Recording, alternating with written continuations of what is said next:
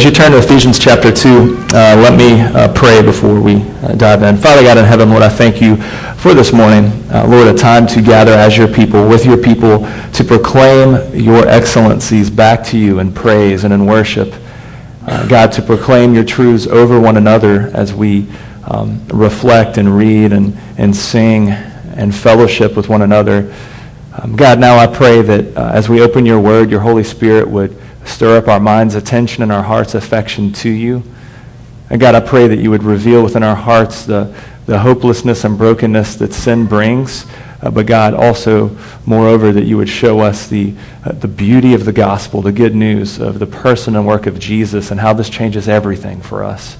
God, I pray that personally and in our marriages and families, we would respond to this good news. And God, as a church, uh, a community, a corporate body gathered together, we would respond to this good news in the way that brings you glory, that brings us joy, and advances the gospel of Jesus. We thank you in Christ's name. Amen. Ephesians chapter 2, uh, verse 1 through 7. And you were dead in the trespasses and sins in which you once walked, following the course of this world, following the prince of the power of the air the spirit that is now at work in the sons of disobedience, among whom we all once lived in the passions of our flesh, carrying out the selfish desires of the body and the mind, that were by nature children of wrath like the rest of mankind. But God, being rich in mercy, because of the great love with which he loved us, even when we were dead in our trespasses, made us alive together with Christ. By grace you have been saved, and raised us up with him and seated us with him in the heavenly places in Christ Jesus, so that in the coming ages he might show the immeasurable riches of his grace and kindness toward us in Christ Jesus. This is God's word. Friends, the good news is that Jesus takes us from death to life. He moves us from an old identity to a new identity, taking us from hopelessness to joy. And this is good news for us. The Apostle Paul writes this letter to the church at Ephesus, who was, uh, was a thriving economic center, uh, educational center, philosophical center, religious hub of that part of the world of the day. And Paul is writing uh, to this young church, reminding them of their new identity that they have in Christ this new identity that's not defined by the sins and wickedness of their past or their culture, nor is it defined by even the good things about their culture and tradition or their heritage, but rather the wickedness of sin and, and cultural upbringing, perhaps, as well as the good tradition, uh, both are not good enough to change your identity. But only Christ can do that.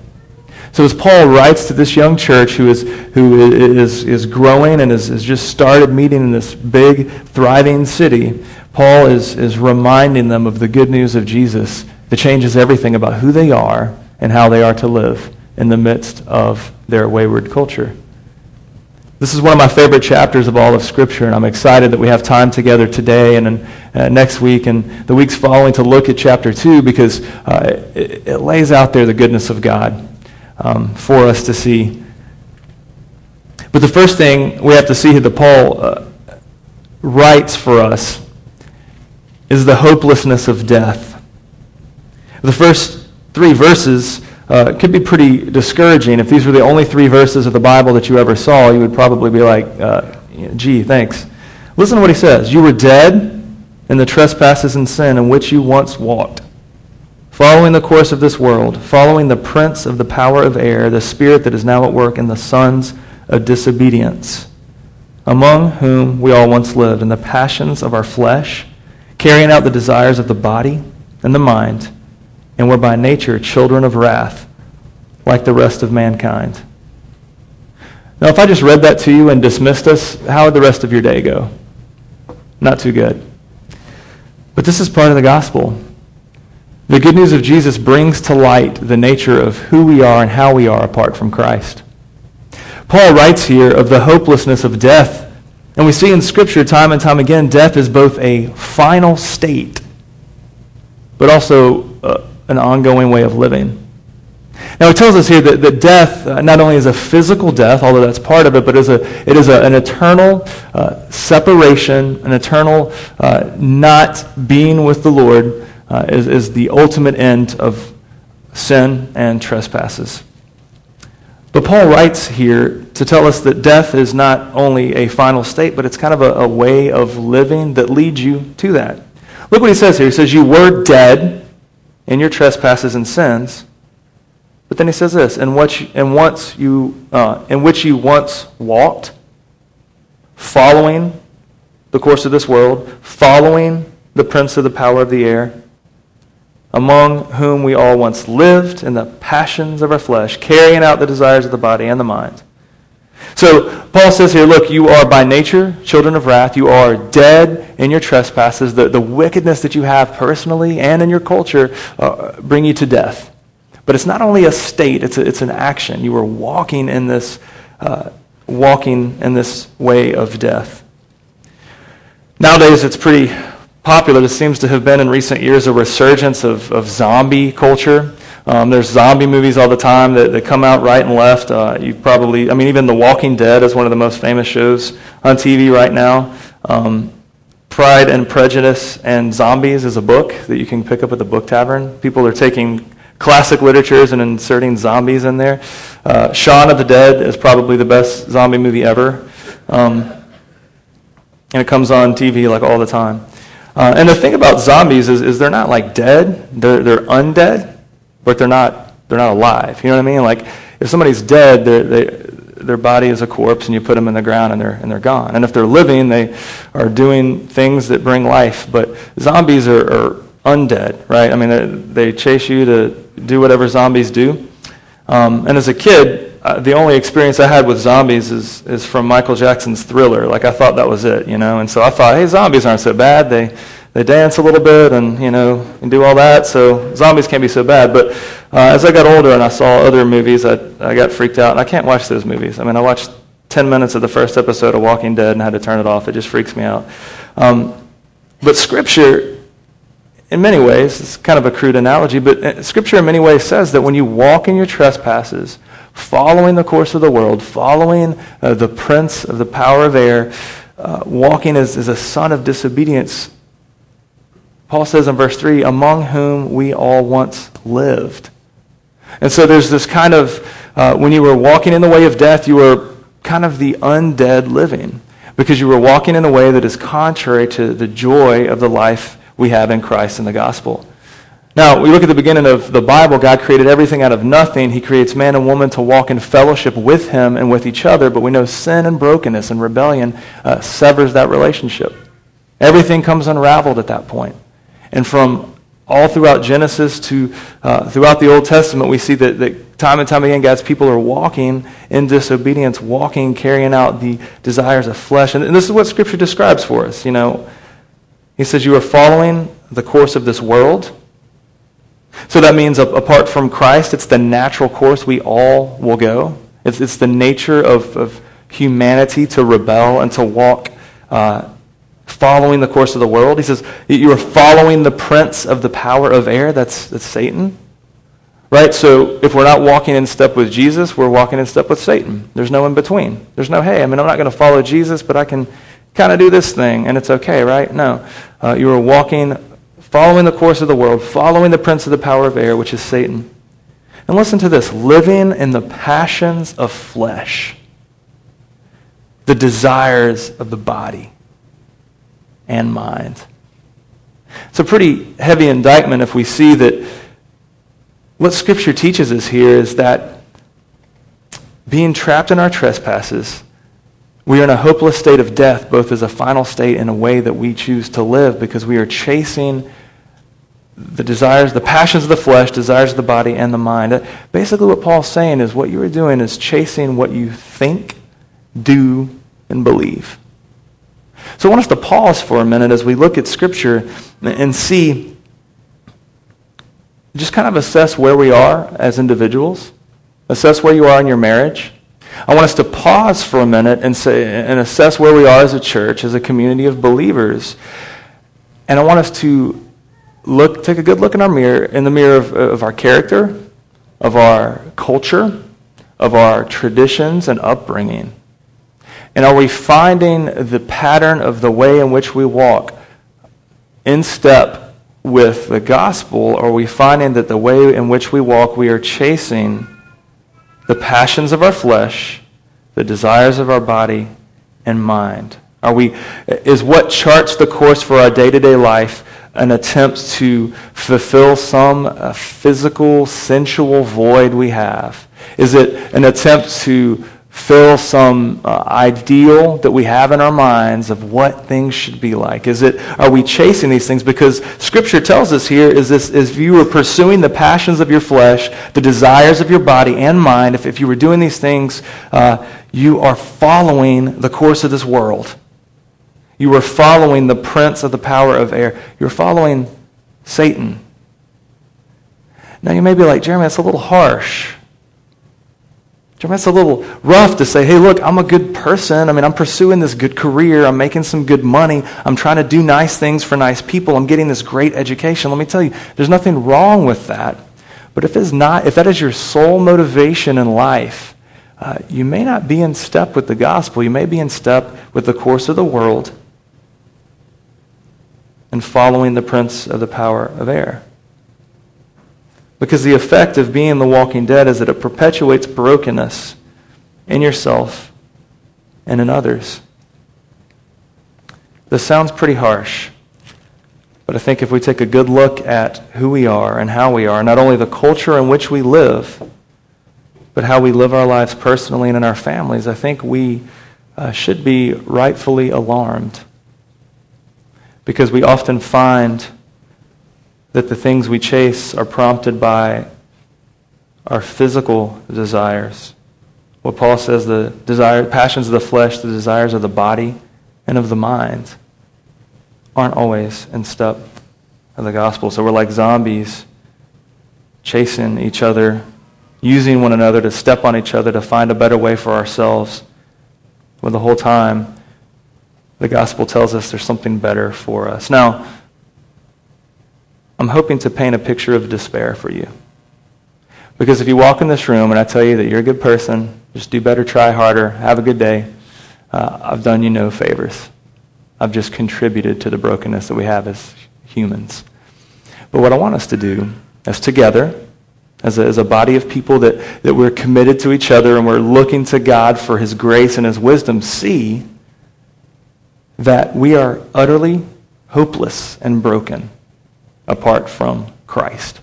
It takes God's intervention to change us from this old identity. I mean, Paul says, You were dead in your trespasses and sins and what you once walked. He, he talks about sons of disobedience. I love verse 3 among whom we all once lived. All of us. It doesn't matter how wicked you are or how brilliant you are. We all, apart from God's intervention, are sons of disobedience, children of wrath, following the course of this world and the course of Satan, just pursuing bodily passions and mindful desires. Right? But thank God, verse 4 follows verses 1, 2, and 3. Because our old identity, Paul says, this is where you once walked. You were dead. This was where you were and how you were. But look at verse 4. This is great. So, dead in your trespasses, you once walked, sons of disobedience. Ugh, just disgusting, right? But God, being rich in mercy, because of the great love with which He loved us, even when we were dead in our trespasses, made us alive together with Christ. By grace, you have been saved. Friends, burn that verse into your brains. Burn it into your heart. Tattoo it on your body. God, being rich in mercy because of the great love with which he loved us, even when we were dead in our trespasses, made us alive together with Christ. By grace, you have been saved. I love this verse. This changes everything. Uh, when, when I was wrestling through being a wicked, reprobate sinner over a decade ago and trying to reconcile that with this great religious heritage of my family and culture. I was saying, how do these two things go together? I'm this wicked sinner, a liar. Uh, uh, uh, I won't lay out my sins for you, but there's a few. I had a character flaw or two. And I said, okay, this is how I am. That's, that's gross. But hey, at least I come from a good family in a city that, that has more churches than people, right? Let's go plant one there. Good idea. So, trying to marry these two things.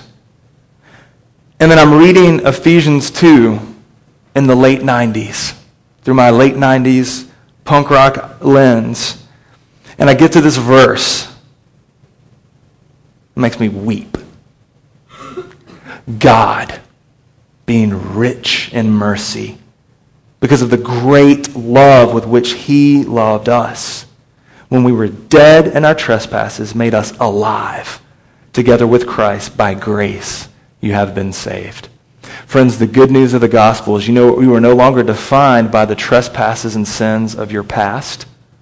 You are no longer defined by the trespasses and sins of your culture or of your family or of your city you were defined by the grace, love, and mercy of God in Christ.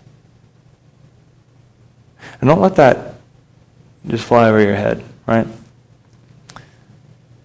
That changes everything. Because if you're like me, it's very easy to say, okay, what are the sins and trespasses of our culture? Okay, there's this, there's this, there's this. That kind of defines me because I'm Augusta born and bred, right? No.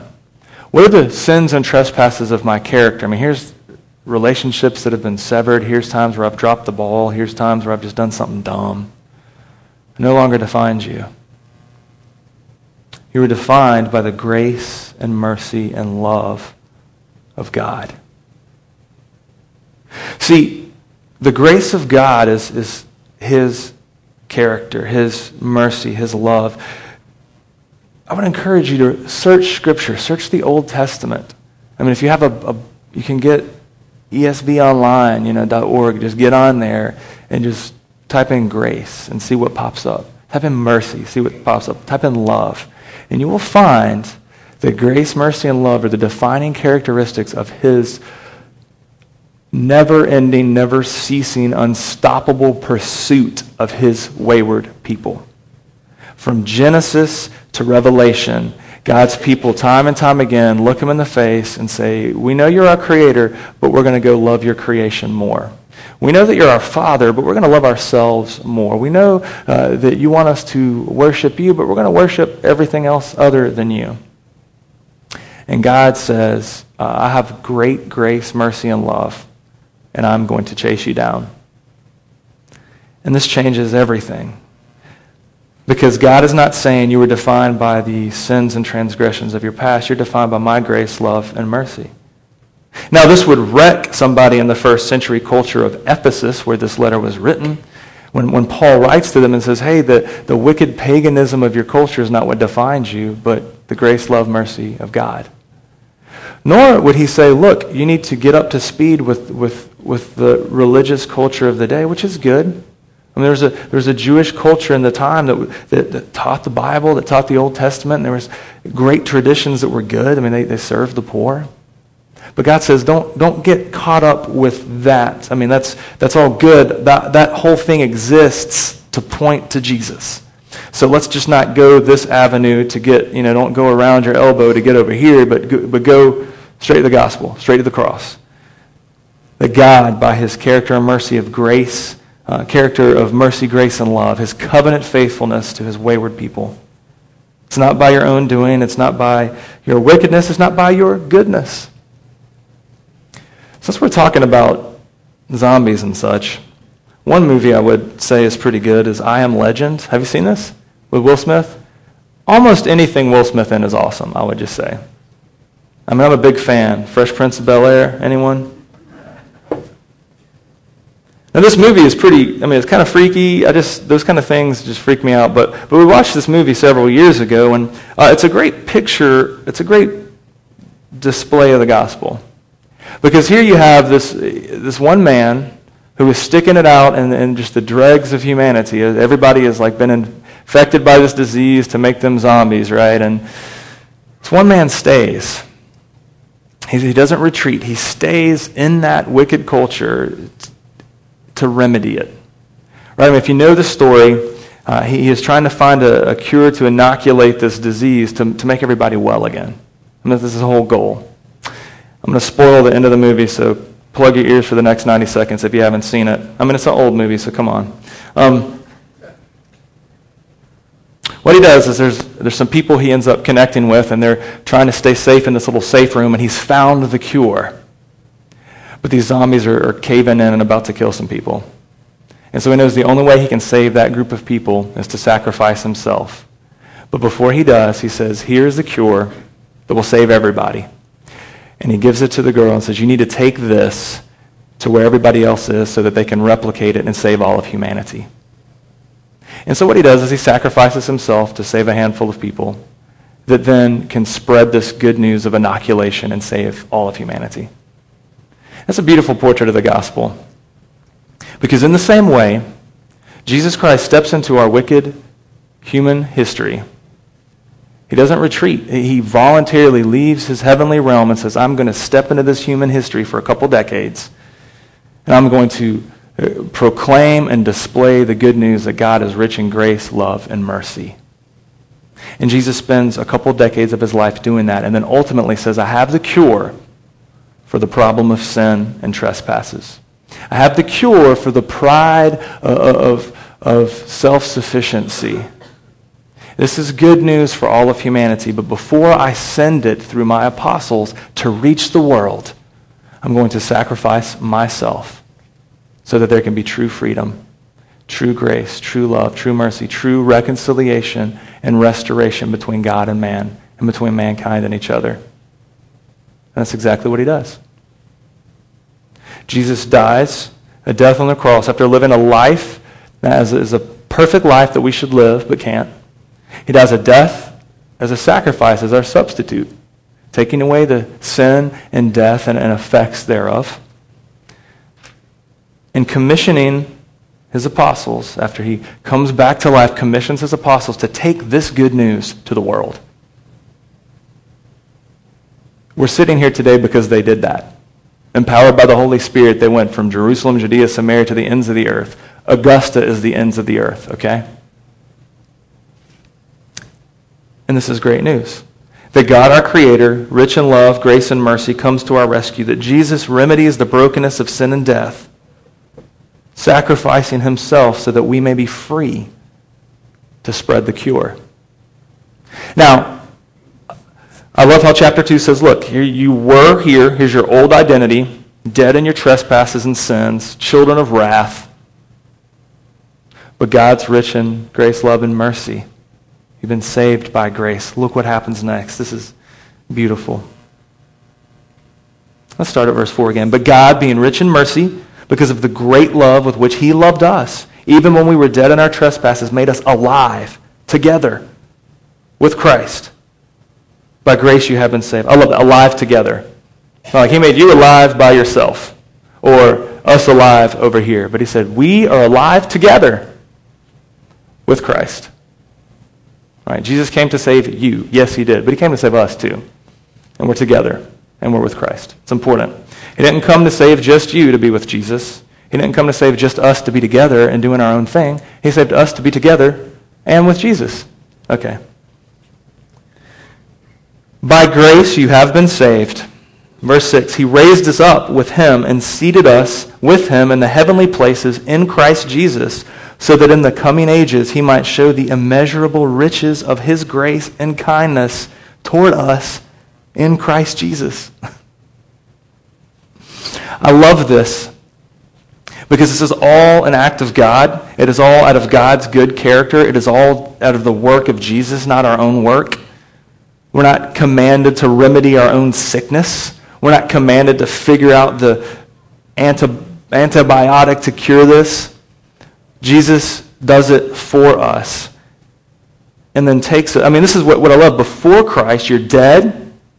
You were walking in the course of the world. You were following the prince of the power of the air. Your sons of disobedience. You once lived there, pursuing the passions of the flesh, carrying out the desires of the body and the mind, children of wrath like the rest of mankind. Ugh, horrible.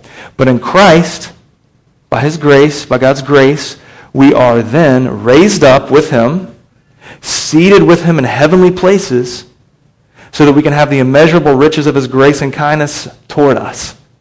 I mean, do you see the difference? Do you see that in Christ we have riches of God lavished upon us for generations?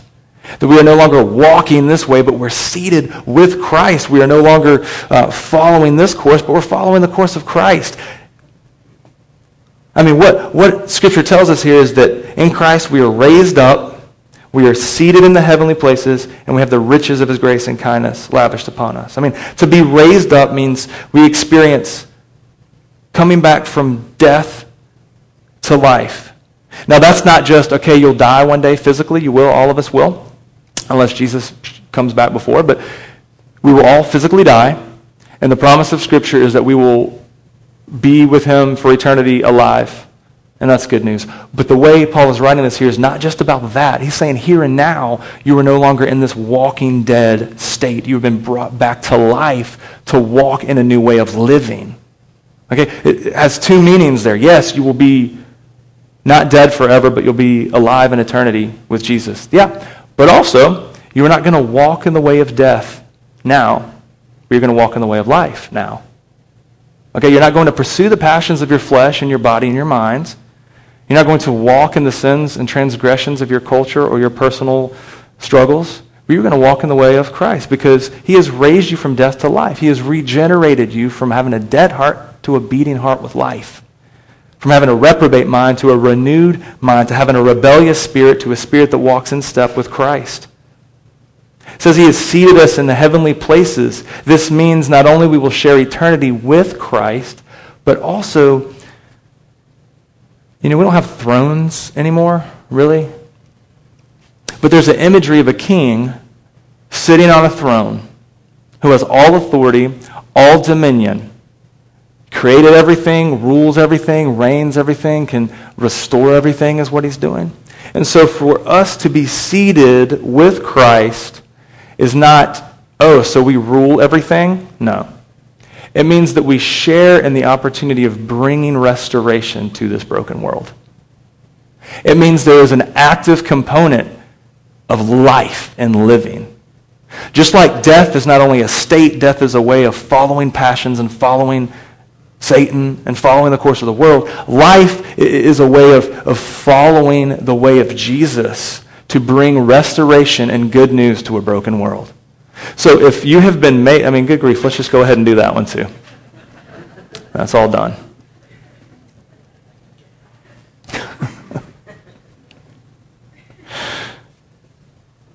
Sorry.